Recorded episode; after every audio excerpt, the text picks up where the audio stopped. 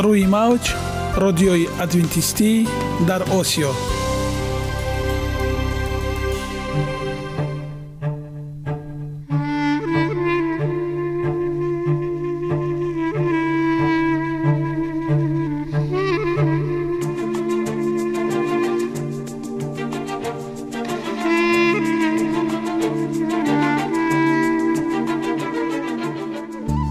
با عرض سلام به شما شنوندگان عزیز، برای سعادتمندی و خوشنودی شما آغازگر برنامه امروزمان می شویم.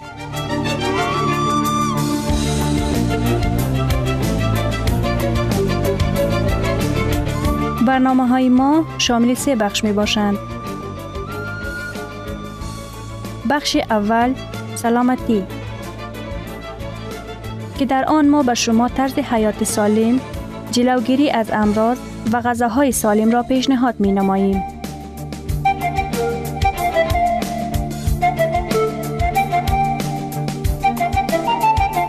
بخش دوم اخلاق نیکو، چنان که افلاطون گفته است تمام طلاهای روی زمین و زیر زمین به قدرت یک فضیلت اخلاقی ارزش ندارد.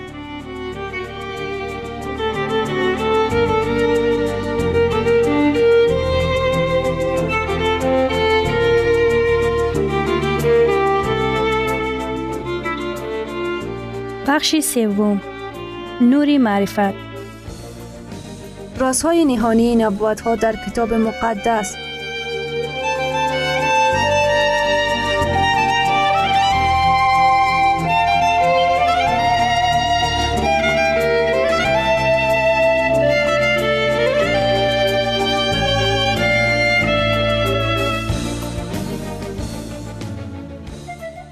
پس با ما باشید. صدای امید با نوای امید،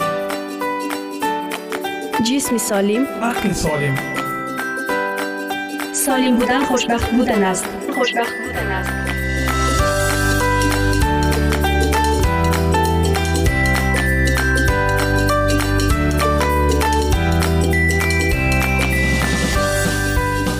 فضیلت سلامتی جان است. سلامتی فضیلتی بدن است. تندرستی هم برای شخصی که آن را استفاده می برد و هم برای دیگران چیزی عالی است. تندرستی از طلا ارزشمندتر است. سلامتی تا به حال از همه نعمتهای دیگری زندگی بالاتر است که گدای واقعا سالم از شاه بیمار خوشبختتر است.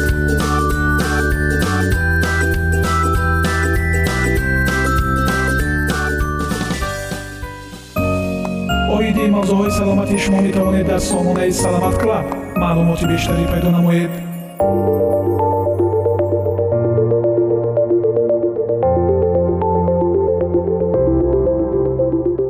استرس کار و سلامت در یک نگاه اجمالی. بین علت استرس شغلی و سکته قلبی رابطه علت اثبات شده وجود دارد. ما باید بیاموزیم که چگونه کار خود را کنترل کنیم، نه اینکه در آن تسلط داشته باشیم. یک سبک زندگی سالم و مقاومت در برابر اثرات منفی استرس کار کمک می‌کند. در عشق و خرد او خدا به ما هدیه‌ای از زمان روز شنبه را داده است. همه با مسائل مشابه مقابله نمی‌کنند. برای برخی بقا مبارزه روزمره آنها است. نگه داشتن سقف روی سرشان و فراهم کردن چیزی برای قرار دادن روی دسترخوان برای کودکان. برخی دیگر چیزهای زیادی دارند: یک عمارت خوب، موترهای گران قیمت، رخصتی‌های رویایی، اما ثروت به قیمت اضافه کار. استرس و ترس برای سلامتی آنها همراه است. این سوال را از شنونده ما بشنوید.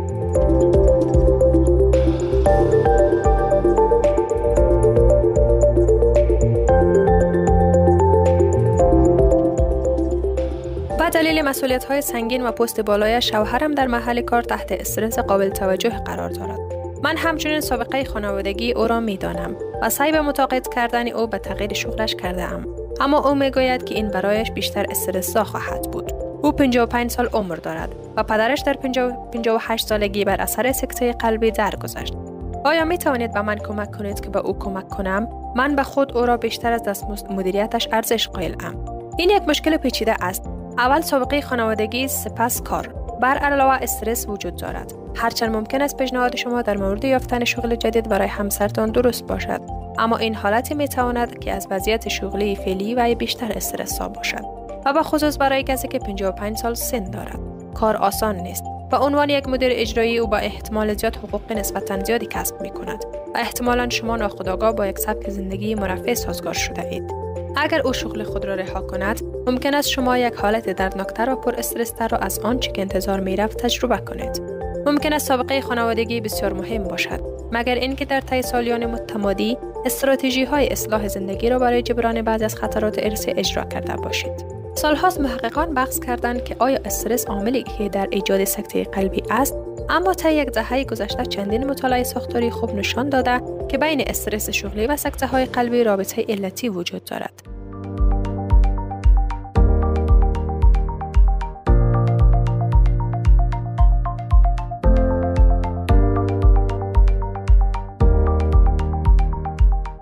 استرس البته به صورت ذاتی در کار وی موجود نیست، بلکه در واکنش او نسبت به کار وجود دارد. ما به شدت از یک سبک زندگی متعادل دفاع می‌کنیم. اگرچه صادقانه بگویم، همه ما بعضی اوقات نسبت به برخی از عادت‌های کاری منحرف مقصر بوده‌ایم. همه ما رهبران بسیاری را می‌شناسیم که همین گونه مقصر هستند. ما به شما می‌گوییم مطمئن باشید که شما را محکوم نمی‌کنیم، بلکه دلسوز شما هستیم. با این وجود توجه دقیق به حجم کار، انتخاب درست و توانایی محتاطانه و به جای در گرفتن نه می تواند فشارهای زیاد را از بین ببرد. یک مطالعه گزارش شده در مجله انجمن طبی کانادا از اهمیت زیادی برخوردار است. این نشان داد که حتی در مواردی که استرس برداشته نشده است، می توان تاثیر آن را با سبک زندگی سالم کاهش داد. نویسندگان داده‌های حاصل از هفت مطالعه کوهورت را جمع‌آوری کرده و در شروع مطالعات یک لگو بیست و یک هزار و بیست و هشت زن و مرد که آری از مرض بودن دخیل کردند. تنش شغلی مورد بررسی قرار گرفت و چهار عامل شیوه زندگی ارزیابی شد. عامل سبک زندگی سیگار کشیدن، عدم تحرک بدنی، مصرف زیاد الکل و چاقی بود. کشف شده که خطر حمله قلبی به نصف کاهش می کند در نزد کسانی که سیگار نمی کشند، فعال هستند و دارای وزن نسبتاً نرمال بودند. به ندرت الکل می نوشیدند و فشار کار داشتند، در مقایسه با افرادی که فشار شغلی ندارند و یک شیوه زندگی ناسالم دارند. ما برای اعضای خانواده افرادی که دارای مشاغل بسیار رقابتی و استرس‌زا هستند چند پیشنهاد دیگر را نیز داریم. به نظر می رسد که یک رویکرد چند جانبه متمرکز در مورد پیش آگاهی سلامت همسران امری ضروری می باشد. آنها باید یاد بگیرند که مؤثر کار کنند، اما به خوبی استراحت کنند. برای این کار آنها باید کار را در محل کار رها کنند و خانه را به پناهگاه خود تبدیل کنند. فعالیت بدنی ترجیحاً با چیزهایی که میتواند از آن لذت ببرد، مانند پیاده‌روی، قایقرانی، بازی تنیس، شنا و غیره همراه باشد. اگر همسران با آنها این کار را انجام دهند، حتی لذت بخشتر خواهد بود. غذا خوردن به عجله در رستوران‌ها و یا در مراکز فست فود درست نیست. وعده‌های غذایی فامیلی علاوه بر ساختن یک خانه قوی و محافظت از فرزندان، میتواند یک راه حل خوب روحی برای رفع مشکلات باشد. فراتر از پارامترهای مورد بررسی، در یک مطالعه ذکر شده یک مجموعه شواهد اضافی وجود دارد که مزایای درمان طبیعی را که اغلباً در این ستون مورد استفاده قرار می‌گیرد نشان می‌دهند. زندگی معنوی نیز یک عامل محافظتی میباشد. یک روز استراحت هفتگی در کنار خانواده، در آرامش در یک مکان طبیعی زیبا می‌تواند خیلی خوشایند باشد.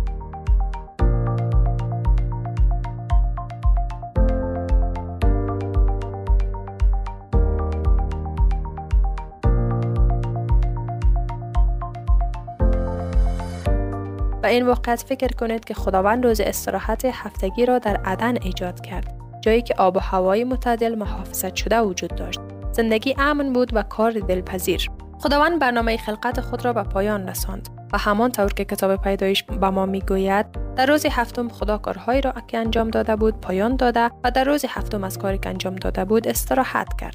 سپس خداوند روز هفتم را برکت داد و آن را تقدیس کرد، زیرا در آن روز از اتمام کارهایی که خدا آفریده و ساخته است استراحت کرد. بنابراین در اقدام از تجلیل از هفته خلقت، خداوند روز هفتم استراحت کرد که او را سبت شنبه نامیدند و انسان‌های نخستین به ستایش و دوستی به او پیوستند. این الگویی بود که پیروان خدا دنبال کردند. روزی برای یادآوری این که خداوند خالق و محافظ ما است. روزی برای کمک ما به ما در فراز از جور برنامه‌های خود تحمیل. همان طور که بعدها حضرت داود به ما گفت، یک روز است بیهوده که زود برخیزید و دیر بنشینید. نان غمها را بخورید، زیرا او عزیزان خود را میخواباند. در مرکز یا قلب ده فرمان نسخه خدا برای زندگی او، این نسخه را برای حفظ آن روز اول هفته استراحت به نام سبت قرار داد. گوش دهید و تصمیم بگیرید که از هدایای خدا برای نسل خسته استفاده کنید. روز سبت را به خاطر داشته باشید تا آن را مقدس نگه دارید. شش روز باید کار کنید و تمام کارهای خود را انجام دهید. اما روز هفتم سبت خداوندی خدای تو است. در آن شما هیچ کاری نخواهید کرد. زیرا در شش روز خداوند آسمان‌ها و زمین و دریا و هر آنچه که در آنها است را ساخت و روز هفتم استراحت نمود. بنابراین خداوند در روز سبت را برکت داد و آن را تقدیس کرد.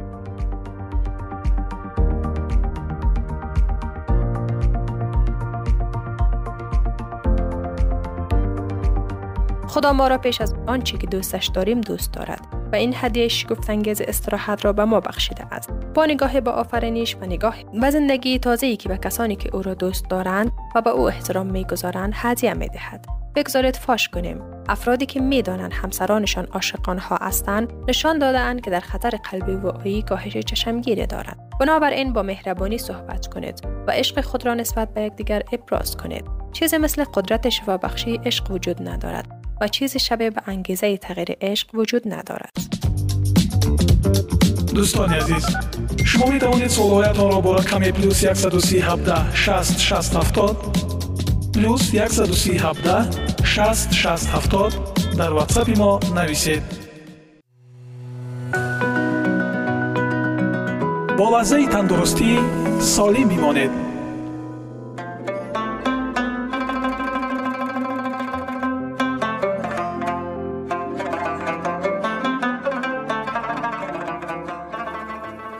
سلام و وقت بخیر خدمت تمام شنوندگان عزیزی برنامه لحظه تفکر. خوبان من، سلسله برنامه های لحظه تفکر گرفته شده از کتاب لطفاً گوسفند نباشید، اثری از محمود نامنی می باشد. دوستان عزیز من، این کتاب را با عشق برای شما می خوانم. قسمی که از نام برنامه ما واضح است، لحظه تفکر. امیدوارم این سلسله برنامه ها شما را به لحظه تفکر وادارد. با گفته بزرگ مرد تاریخ، یک ساعت تفکر بهتر است از هفتاد سال عبادت. پس ارزش فکر کردن بس بالاست. این فکر است که ما را به قله های موفقیت می برد و رشد می دهد و ذهن ما را باز می کند و جهان پیرامون را برای ما واضح می سازد. تقاضای من از شما این است که هر برنامه را به دقت گوش دهید و به آن فکر کنید و اگر قسمتی و یا متنی بر دلتان نشست آن را یادداشت کنید و بارها و بارها تکرار کرده و به آن فکر کنید. با امید آن که دست در دست هم دهیم و انسان‌های بسازیم تا در فرداهای آتی لبخند را بر لبان خلق و خدا بنشانند و دست افتاده ای را بگیرند که همین دلخوشی ما را بس. اما به فرموده دانای دلبند دکتر علی شریعتی، این تمام چیزی است که می توانستیم، نه تمام چیزی است که می خواستیم. برایتان دل عاشق، ذهن جستجوگر، روح عصیانگر، نگاه پرهیزگر و زبان پرسشگر می طلبم. اینک به برنامه امروزی لحظه تفکر گوش فرا دهید.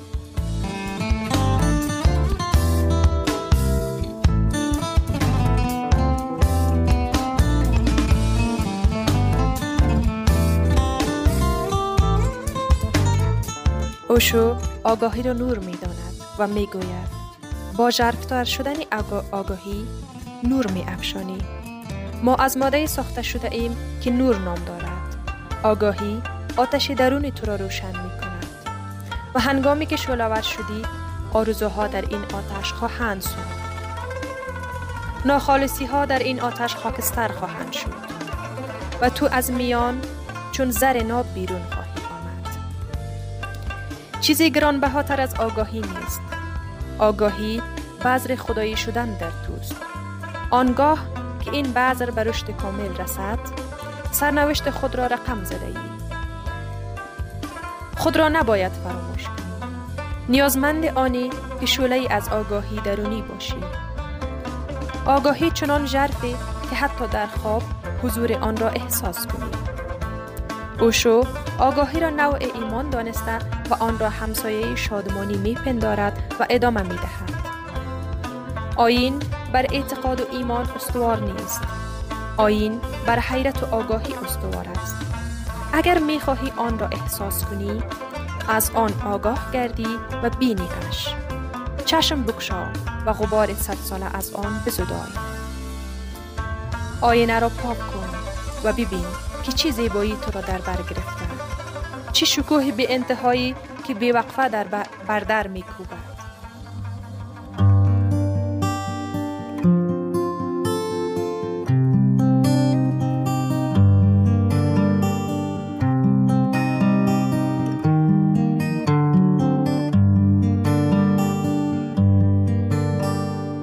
چرا با چشمان بسته نشسته ای؟ از چی روی چنان عبوس و نشسته ای؟ چرا نمی توانی دست بیفشانی و چرا نمی توانی بخندی؟ هنری لانگفلو خود آگاهان را قهرمان می انگارد و می سراید. در اردوگاه پهناور دنیا، در اردوی زندگی، چون گوسفندان ما باش که به اراده رانده می شوند. قهرمانی باش در تکاپو. امانوئل آگاهی را فرایند تاریخ می داند و می گوید این فرایند تاریخی است. شاید احساس کنید با یک ماه پیش فرق نکرده اید، در حالی که چنین نیست، زیرا یک ماه زندگی را بیشتر تجربه کرده اید و آگاه تر از یک ماه پیش هستید. بدین ترتیب ناامیدی هایتان را بزدایید، تلاش را کنار نگذارید. هرچی تلاش آگاهانه تر باشد، رشد هم سریع تر است. احمد خضرویه، عارف فهیم، خود آگاهی را به نر به نحو شگرف ولی ساده چنین بیان می‌دارد. جمله خلق را دیدم که چون گاو و خر از یکی آخر علف می‌خوردند. یکی به تمسخر گفت: خواجه تو در آن میان چی می‌کردی و کجا بودی؟ گفت: من نیز با ایشان بودم، اما فرق آن بود که ایشان می‌خوردند و می‌خندیدند و بر هم می‌جستند و من می خوردم و می گرستم و سر بر زانو نهاده بودم و می دانستم. پاولو کویلو آگاهی را در قالب داستان چنین بیان می کند: دو جهانگرد امریکایی به قاهره رفتند تا عارف معروف را که در آنجا به نام حافظ عمیم خوانده می شد ببینند. وقتی به منزل او رسیدند، با کمال تعجب دیدند که عارف در اتاق بسیار ساده زندگی می کرد. اتاق پر از کتاب بود و غیر از آن فقط میز و نیمکتی دیده می شد. دو جهانگرد از عارف می پرسند: لوازم منزلتان کجاست؟ عارف می گوید: مال شما کجاست؟ جهانگردان می گوید: لوازم ما، اما ما اینجا فقط مسافریم. عارف می گوید: من هم همینطور. جونیوان خود آگاهی را در آگاهی تازه‌ای بودن می پندارد و می گوید: آن زمان که آفتاب روز آرامش شب را در هم می شکند، در مه صبحگاهی بال بگشا و روز نو را به هماوردی فراخوان. آگاهی تازه‌ای از بودن. دست جهان را در دستهایت بفشار و گل لبخند بر لبان بنشان. چی با شکوه از زنده بودن. اما پاول ویلمیاس خودآگاهی را در دور ریختن گذشته و آینده می داند و می سراید. از دنیای کهنه‌ات بیرون بیا. دنیای نو مثل پوست تازه بر تو خواهد رویید. گذشته و آینده اجتناب ناپذیرند. تنها این پوسته قدیمی را دور بیانداز. ایرج مرزا آگاهی را در درک زمان می داند و می سراید.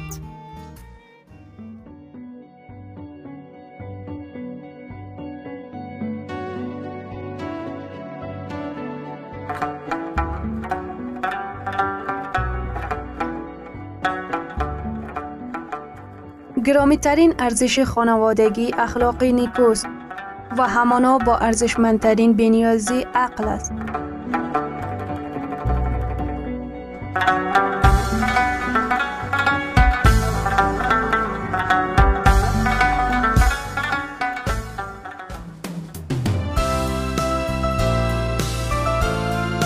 اینجا افغانستان در موج رادیوی ادونتیستی آسیا. جدال بزرگ، ایلن جی وایت، نوزده یازده. اطلاعات درباره مرور کلی. این کتاب الکترونیکی توسط ایلن جی وایت استیت ارائه شده است. در مجموعه بزرگتر کتاب‌های آنلاین رایگان در وبسایت ایلن جی وایت استیت گنجانیده شده است. درباره نویسنده: ایلن جی وایت متولد هجده بیست و هفت، متوفای نوزده پانزده و عنوان پرترجمه ترین نویسنده آمریکایی شناخته می شود و آثار او به بیش از صد و شصت زبان منتشر شده است. او بیش از صد هزار صفحه در موضوعات مختلف معنوی و عملی نوشت. او با هدایت روح القدس عیسی را تعالی بخشید و به کتاب مقدس به عنوان اساس ایمان شخص اشاره کرد. پیشگفتار: این کتاب منتشر نشده تا به ما بگوید که در این دنیا گناه و بدبختی وجود دارد. ما خیلی خوب می‌دانیم. این کتاب منتشر نشده است تا به ما بگوید که بین تاریکی و روشنایی، گناه و درستی، درست و نادرست، مرگ و زندگی، جدال آشتیناپذیر وجود دارد. در قلب خود ما آن را می‌دانیم و می‌دانیم که ما شرکت کنندگان، بازیگران در درگیری هستیم. اما هر یک از ما در مواقع آرزوی دانستن بیشتر از این مناقشه بزرگ را داریم. جنجال چگونه آغاز شد؟ یا همیشه اینجا بود؟ چه عناصری وارد جنبه بسیار پیچیده آن می شوند؟ من چگونه با آن مرتبط هستم؟ آیا این برای من بد است یا خیر؟ چه اصول بزرگ دخیل است؟ بحث تا کی ادامه خواهد داشت؟ چه پایان خواهد داشت؟ آیا این زمین به قول برخی از دانشمندان در اعماق یک شب بی خورشید یخزده و ابدی فرو خواهد ریخت یا آینده بهتری خواهد داشت؟ هنوز چگونه ممکن است جدال در قلب من، نزاع بین خودخواهی جاری و عشق بیرونی در پیروزی خیر حل شود و برای همیشه حل گردد؟ هدف این کتاب کمک به روح پریشان برای حل درست همه این مشکلات است. نوشته کسی است که چشیده و یافته است که خدا خوب است و در ارتباط با خدا و مطالعه کلام او آموخته است که راز خداوند با کسانی است که از او می‌ترسند و عهد خود را به آنها نشان خواهد داد.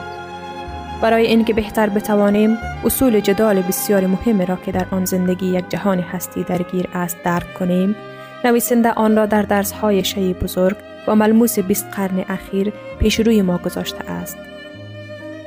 کتاب با صحنه‌های پایان غم‌انگیز تاریخ اورشلیم، شهر برگزیده خدا، پس از رد مرد کالواری که برای نجات آمده بود آغاز می‌شود.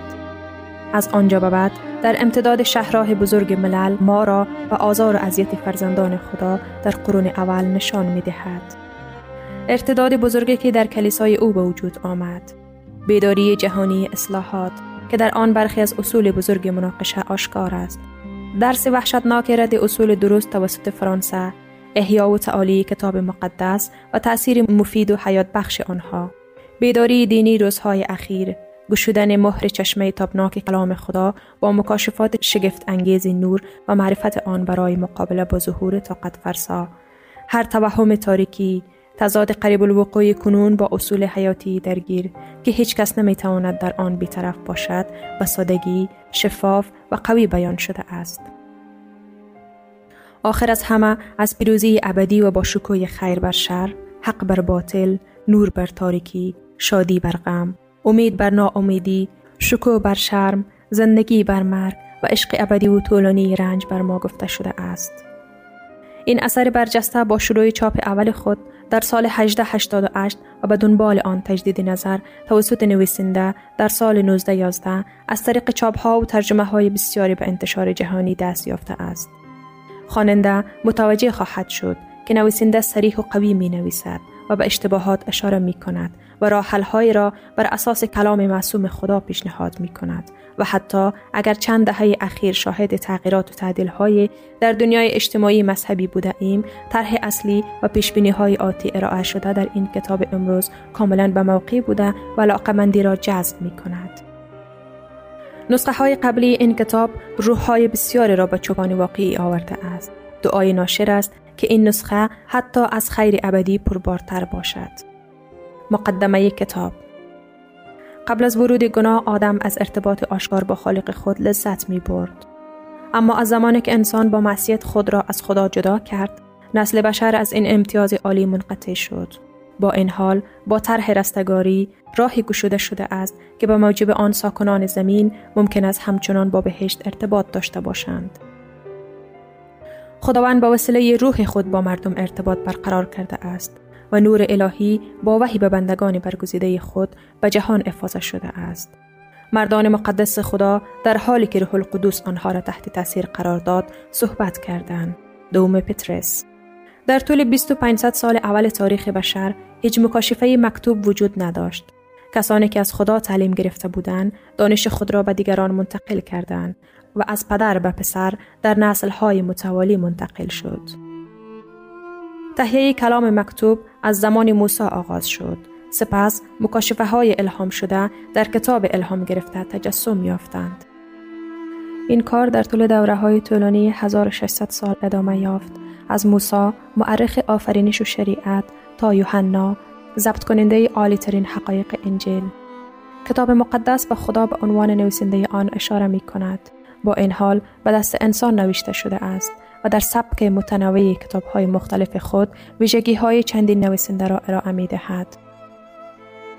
حقایق مکشوف همگی از الهام خدا داده شده اند.